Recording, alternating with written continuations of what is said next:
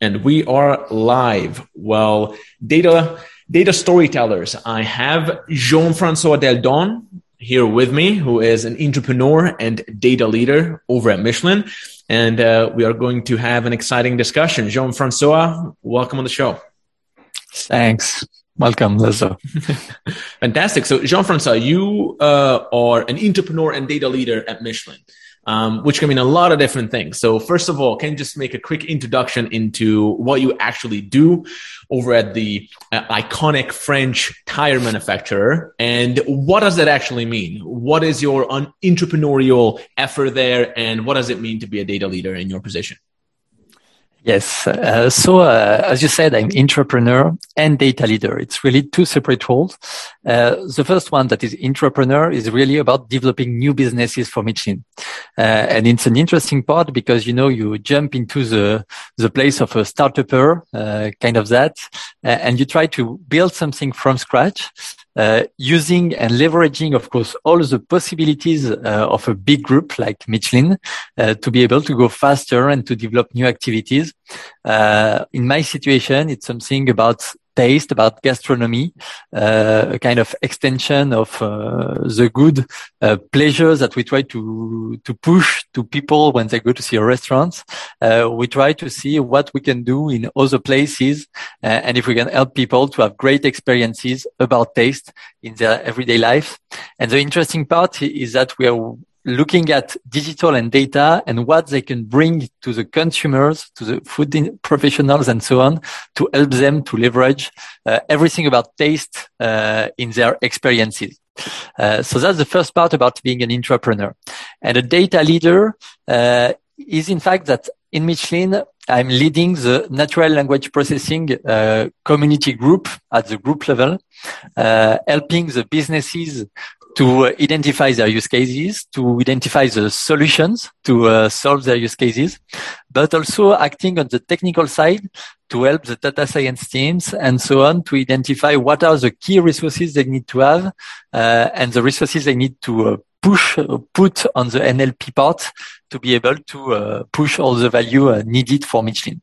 Okay, now that sounds really exciting, especially because what you just articulated on one side, it's all about experience. It's all about, being part of something that's super high cognition, like the Michelin star, it's associated with that premium feel. And then, so on one hand, you have the experience and the customer. And then on the other, you have something that sounds highly technical, like natural language processing and all that stuff. So how do these two come together in your role? What is the association? If you could talk about that a little bit, that'd be fantastic, because one thing that we always like to explore is that connection between the business, technology, and people, and how to make data more human as well. Yes, that's really the interesting part and the important part when you are trying to leverage data as an industry. It's really to connect all those parts. The place where it takes all this importance is really about how do you get for something like experience? Experience can be, of course, the Michelin stars, but at Michelin more widely, we look at it for the customer experience, for people buying tires, for our distributors, our dealers all over the world, where we collect the messages and so on. And we try to identify through the messages and everything they give us, what do they really feel about the interaction with Michelin or about what they are being given as an experience. And this is particularly something that a place where finally we pushed all the technology in there. It means that when people are giving you feedback on an experience, it's always difficult to identify what do they really feel about it and what are the keys that provoked this feeling. Of course, you can give them a notation, a mark to be put. Do you like it or not? Would you recommend to a friend or colleague this kind of experience? This is easy to interpret, but the most interesting part is most often relying in the open text where people express why. And this really needs artificial intelligence and data to be leveraged. That's for sure a place where natural language processing takes all its place by identifying the topics, by identifying the sentiments, by identifying sometimes the intents of people. Is there churn or not, or something like that, to be able to take concrete actions after that, meaning sending a representative to the store. It can be, taking care of what consumers says about us to identify a potential insight about what they would expect from a tire, from their experience in restaurants and so on, at a very wide level. Even about connected mobility, how people are moving today. These are things that you can analyze through experience analytics, and that can drive you to, let's say, either improvement of your ongoing offers or creation of new offers and activities. So experience analytics. So that sounds super exciting. What actually landed you in this role? So if you could just talk a little bit about the evolution of what you've been doing over at Michelin, maybe even before Michelin. So what brought you to the data world, and how are you now occupying such an exciting position? So, in fact, I started at Michelin 10 years ago in numerical science. I did a civil engineering school with math and computer sciences. And when I came to Michelin, it was to develop numerical tools for tire designers. So that was my first role in R&D. That was also super exciting because you try to simulate what the tire will really, how we will react during several situations and so on before creating them and testing them. So it's trying to save money at the early stage. And then at some point, I wanted to discover more how worked a big company like Michelin. And I switched totally different role in internal audit, but in data for internal audit, which was really interesting because internal audit works for all the company. So you had I had the opportunity to work for industry, for commerce, for marketing, for a lot of possibilities, identifying the underlying risks of the activities and trying to put data behind it. When I came, it was to be a data analyst first, and I soon considered and understood that doing proof of concepts was good, but not enough. So I started to talk to my teams, to my managers. I think that we should invest more in strategy, in culture, so that everyone can understand what they can do, to have maybe a network of people, of analysts. Sometimes now we call it citizen data scientists or citizen data analysts. But this kind of network of people that are aware of what we can do with data, and that can be the relays, the local relays of data. And when I started working on that, a few months after, I've been appointed digital and data transformation leader for internal audit, internal control, customer centricity and quality for Michelin. So one of the big entity of Michelin. And the interesting part of that is that as I had customer centricity in that role also, I could really start to work on experience because Michelin has started a switch that was before, the quality was more the product quality. I mean, we really wanted tires that were perfect, operations that were perfect, and so on. Now we want good operations and good experiences, and I would say perfect experiences. So we switch from zero default quality from the product standpoint to 100% satisfaction from experience standpoint for our customer. At least it's our goal. Meaning that if I give a quick example, when you look at supply chain and so some entities like that, key indicators are often 100% on-time deliveries. Which is difficult to attain. Whereas when you are looking to customer satisfaction, sometimes you have customers that do not totally want 100% on-time delivery because they could bear if they have some delays and so on. So the question is more, what are the kind of delays that you can accept customer by customer so that our experience score based on the on-time delivery is good. This is just a quick example, but working on customer centricity, we started to question a lot of questions like that. And to answer them, we had to put a lot of data analytics in to identify what in the experience was important and to analyze the customer messages, all the feedbacks we had. That's how we started the NLP process, journey. So we started with that.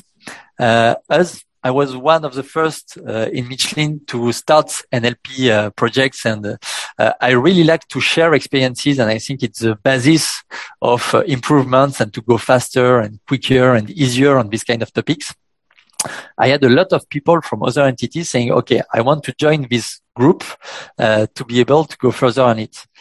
And it turned out that at the same time at Michelin, an entity called Artificial Intelligence Transformation Factory has been created and was hosting something called guilds, which were groups of people acting on some topics like computer vision and so on.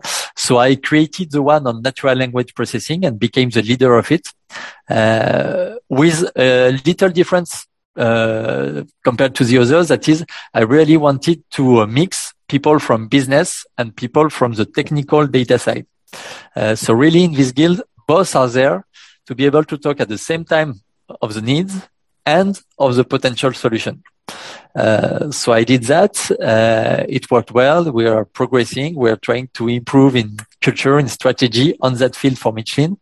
And a few months ago, I've been proposed the role in entrepreneurship that I found very interesting for two reasons. The first one is that it really helps to confront to business side, which is a key when you're doing data. So I really wanted to have that experience for myself. And the second one is, of course, it can leverage a lot of digital and data experience that I accumulated before. So I found also the real experiment of what I proposed, the solutions and so on in position of a business guy was a great thing to do. Okay. Now this is fascinating. When you mentioned that a lot of people took notice and they wanted to be a part of this. So how did that happen? Did you have to do a lot of internal promotion? Did you use senior management? Did you engage middle management? What was your strategy to evangelize data and get people interested? In fact, we go through different ways. The first way was really internal promotion to several actors that I knew could have needs similar to the ones I had. For example, I focused at people that analyzed a few messages from employees. So I went to HR to say, okay, we have that kind of solution to analyze the messages from our customers. Would you be interested to do that with employee messages? And it turned out that yes, they did. I went to people doing social analytics because so far they were analyzing it with, manual ways or things like that. And I knew that with the amount of data they had, analyzing the messages was also key. So I started with, use cases or entities that could have use cases close to mine to be able to do a self-promotion round. And of course, a second way, or more a management way, with senior leaders of the company, we exposed to the solutions we developed. We exposed to also our vision of a data-driven company. I remember me telling them that we are like an orchestra and it doesn't take only one player to play the data-driven symphony, but we need a full orchestra to play that so that they can feel really involved, and to say that we can't be data-driven as a whole if everyone is not involved. So there was also that kind of channel that was interesting to collect a few other people.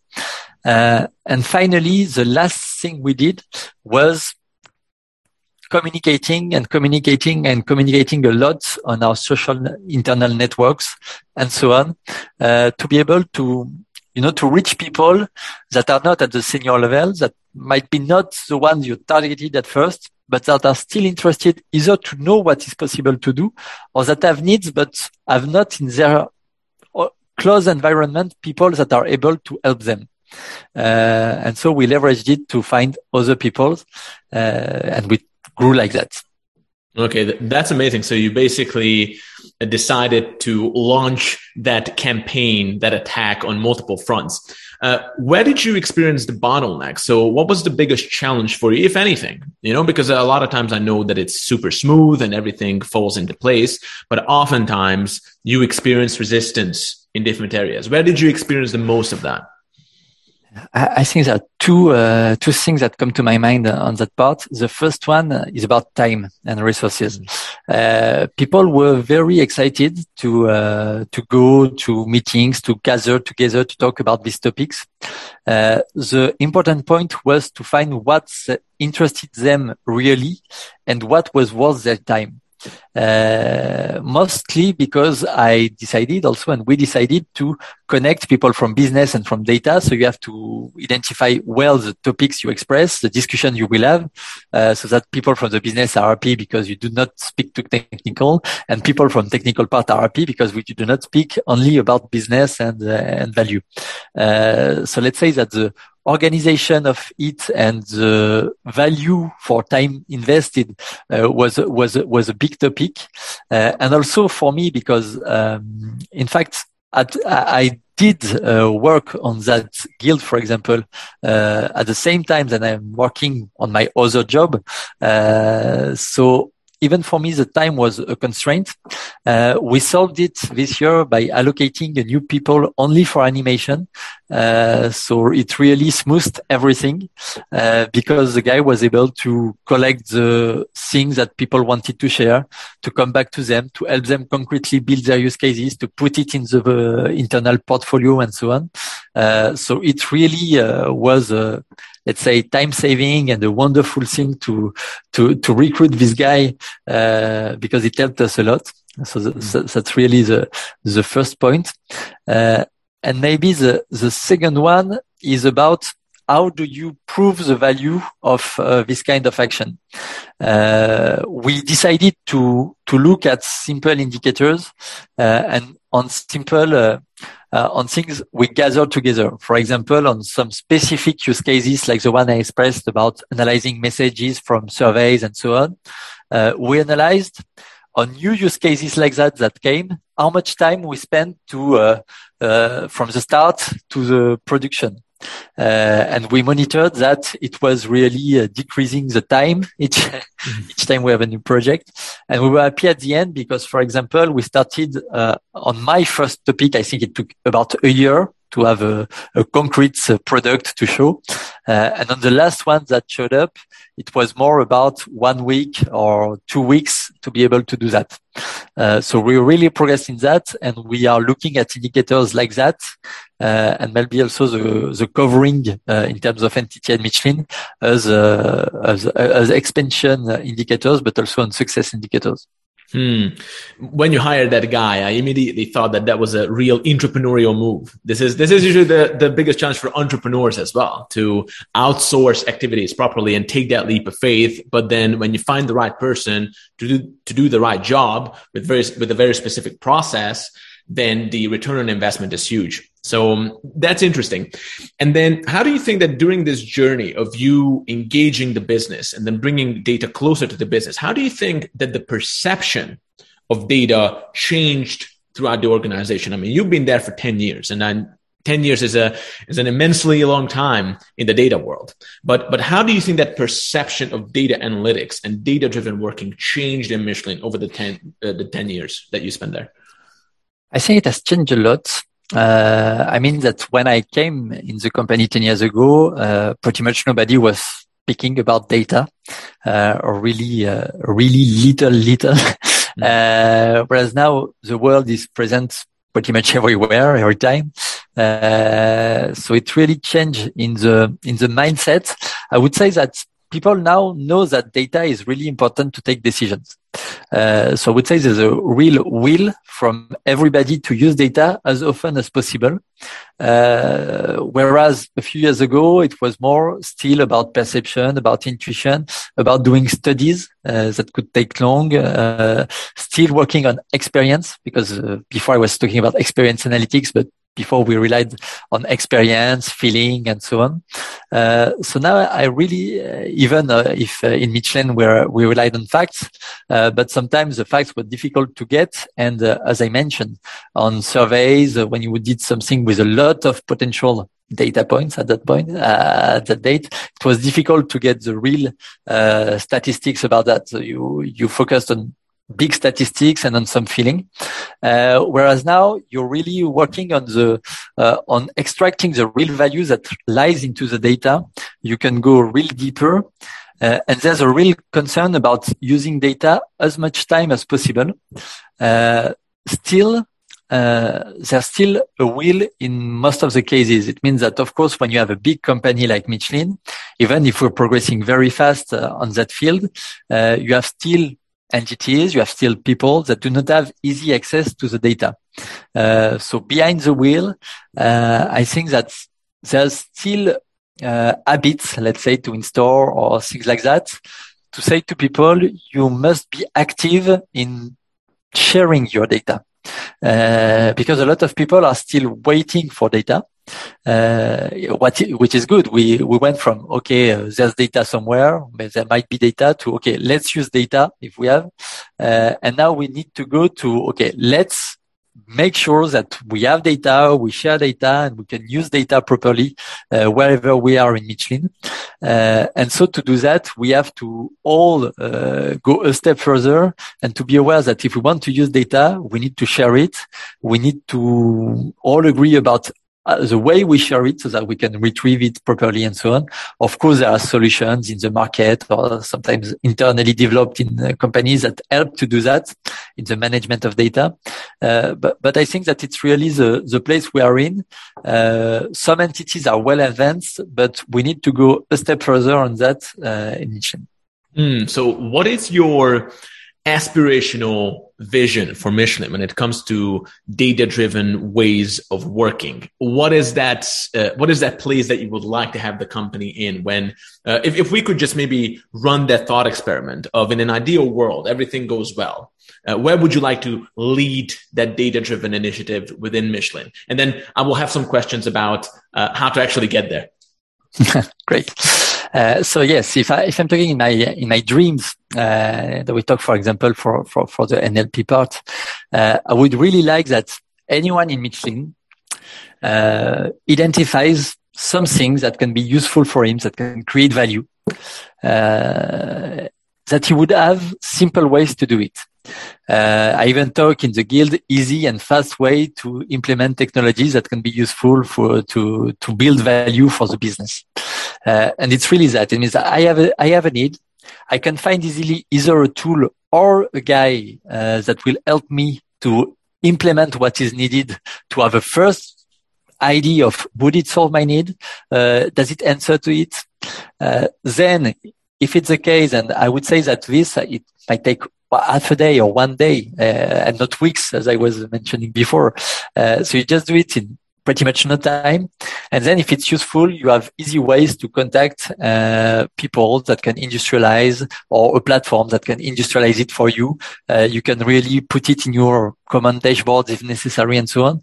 But really, I think it's about a smooth data experience for people, where people are aware of what they can do with data, either themselves or with the local relay. It's why I really like the position of data analyst. And in my position in internal audit, quality, and so on, I pushed so that we had data analysts from business that are trained on data, so that they can have really this deep business knowledge, but also the knowledge of what they can do with data simply and so on. So let's say that coming from a business problem to a data solution in an easy way, it being for a proof of concept and then industrialization. And I would just add something about the fact that you can monitor the value created and adjust if necessary. So at the same time, the easiness, the rapidity to do it, but also the possibility to pivot and to improve continually the thing in an entrepreneurial way, if I come back to your term. And I would love to then also explore each of those areas. What do you think, before we get there, what do you think that this would allow Michelin to do that the business is just not capable of right now? What would this enable? What would this really, what would be the impact on Michelin as a business if this aspirational vision, this dream that you have, would actually become a reality? I think it will unlock a lot of potential that is now lying into databases and just resting down and not being worried to be contacted by someone that wants to use it. I really think that when you start doing that and push into people fast and easy ways to build, let's say, proof of concept solutions that use the data, you unlock a lot of potential because you will be able to cross data from many fields. And really, you will be able to create a lot of value. If I give a quick example that was working for experience analytics on customers that are dealers and so on, you know, if there is a dealer that is saying something about Michelin. So 10 years ago, you read it, and you say, okay, I have to do something with it. Now you will be able to identify all the customers that are saying, for example, I have not seen the sales representative for 10 months, let's say, or 12 months or anything, because you will be able to identify these kind of topics. If you identify that, then you will unlock the power of the commercial guy saying, okay, commercial director would say, okay, I want to see what are the sales representatives associated to it, to be able to identify and to connect to the visits of the sales representatives that have been there to be, okay, the guy is saying that, is it just an impression? Is it really something real? If it's just an impression, then we have to make better impression when we go see him because he doesn't remember that we have been there. If it's not an impression, then maybe we have to reinforce our visits or to find another way of doing business with this customer. So really you're starting to unlock this kind of potential by connecting databases and putting into the hands of business things they do not have. And it's really endless because if you do that, then another guy, maybe from marketing, will say, okay, I will launch maybe a new campaign. The previous one have not worked well with this kind of customers. They have complained of that. They have not been seen. And then you grow up on that and you unlock more and more business potential, for example, on that field, by just analyzing, more and more and deeper and deeper by unlocking the data potential of each entity that will build upon what has been built in other places to go faster and to, in fact, to increase the business in that case. But you can definitely imagine it to increase customer or employee satisfaction, to reduce time loss in tasks that are not useful. And this can be plenty of things in a company like Michelin. This is a great example because a lot of times what we noticed over the years is that data is still being dissociated from actual business results, even in the minds of people. So this just shows so well that there are real stakes. So this is real revenue lost. This is real potential in terms of how people enjoy working at Michelin, you know, the kind of successes that they get, the momentum that the business can build. So this is absolutely real. It's not just about numbers and technology, but actual results on the front lines of the business. And it has immense impact on the brand value and your sales directly. So there's definitely a lot to gain and a lot to lose in this data game for big companies. So when you think about your dream vision, there's obviously a huge return on investment there. So what's the gap? What's the nature of the gap between where you are now and where you would like to get? What do you see as being the biggest challenge for you right now when you try to instill that data-driven working? And we can spend some time maybe on the questions of data-driven culture, data governance, data access, as you mentioned it. So now for you as a data leader, if you think about your plan of attack, where do you see the key battles to take place? It's an important question and there's a lot to do on this field. I say that my first battle is on data culture. We've already done a lot on it because I think that when I put data culture, I see different layers. The first one that I want to reach is really people really knowing what they can do or cannot do with data. It's really true for NLP, where we try to put a lot of conferences on and a lot of sessions with people from Michelin explaining their concrete use cases, saying what they achieved, what they were not able to achieve also, because we want also to break the data magic that people can see sometimes and think, okay, I put my data in and I will have a lot of value just by giving my data and not putting any effort out of that. So really, the first thing we want to achieve is, okay, what is real? What is not real? What can you do? What you can do? And what are the efforts associated? That's one of our first baton. The second thing is really building a strategy. On this strategy, we want to focus, and we try to focus now on what we can gather.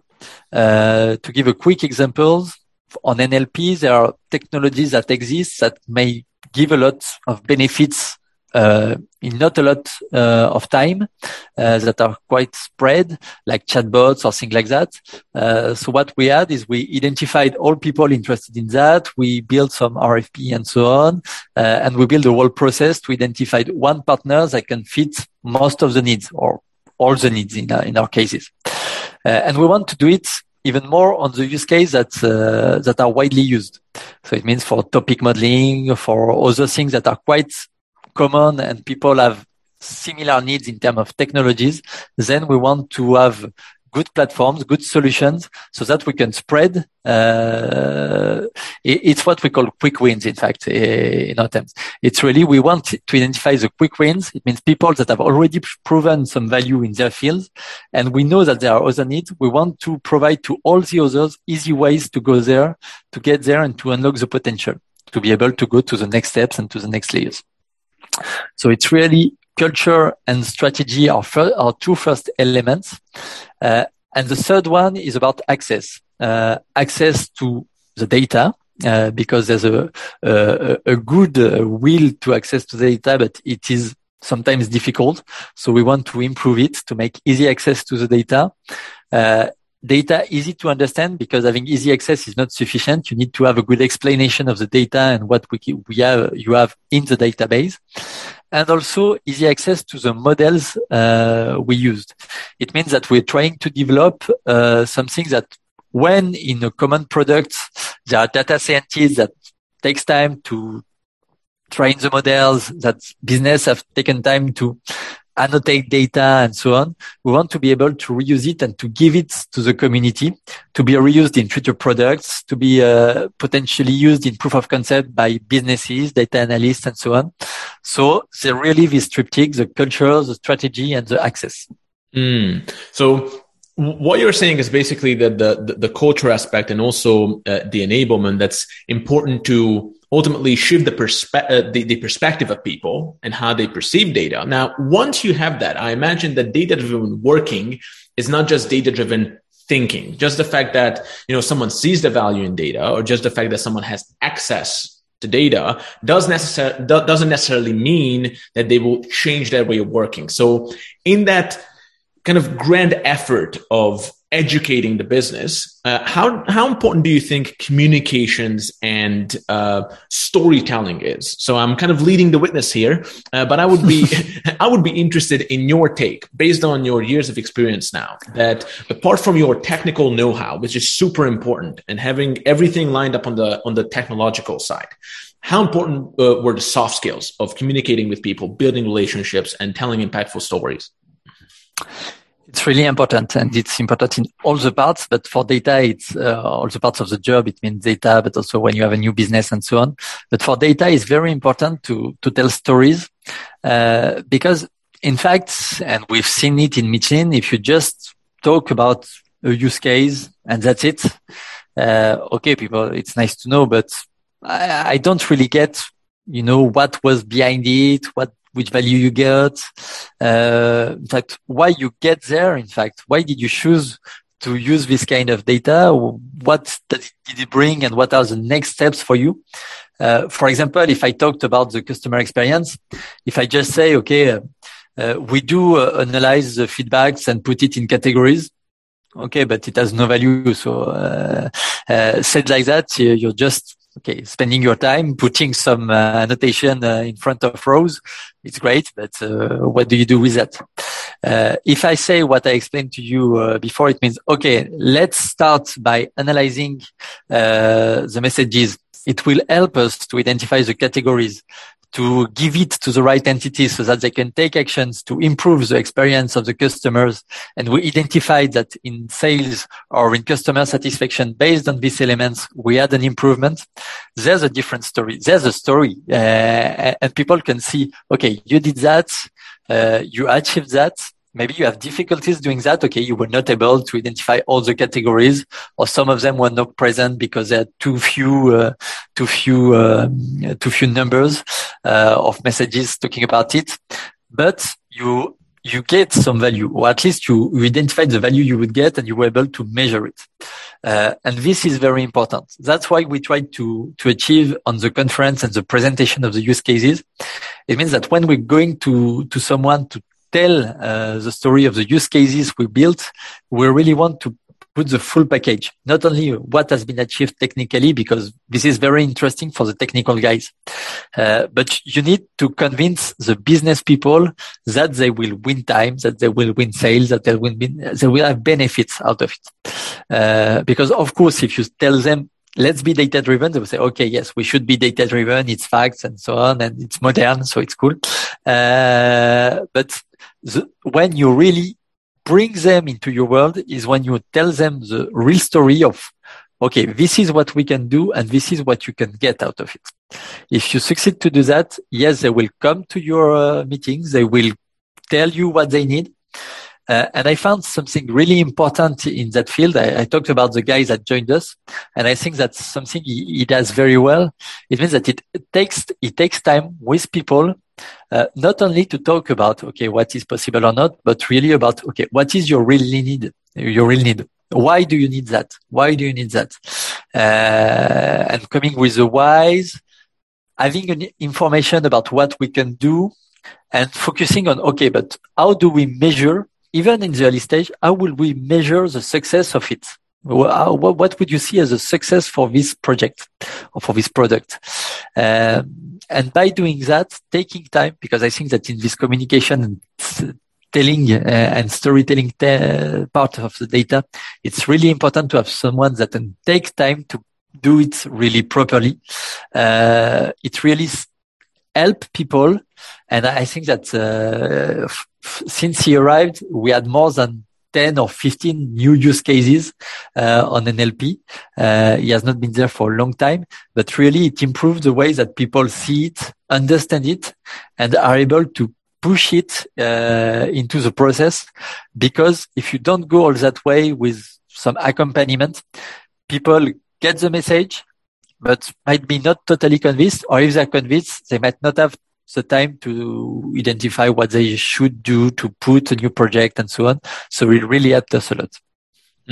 Jean-François, I think this will be a wonderful point to finish on because it was so well said. And I also want to let you go. I know you're a busy man and that the data-driven change will not evangelize itself over at Michelin, but I immensely enjoyed the conversation. Genuinely, it was really good. We will have a lot to work with in this particular interview. Just as a final word of advice for your fellow entrepreneurs and data leaders. Now we're in the 2020s, right? It's promising to be a very exciting decade for everyone who is involved in data. What would be your personal recommendation for anyone who would like to make lasting change in their businesses? I would say focus on people. It's really something that is generally said, but really people is important. And in fact, the example I just presented before of saying that one guy helped us a lot is really expressing that. It means that, in fact, it's because there's a guy that takes time to go to see other people, to evangelize and so on, that we can do so much change.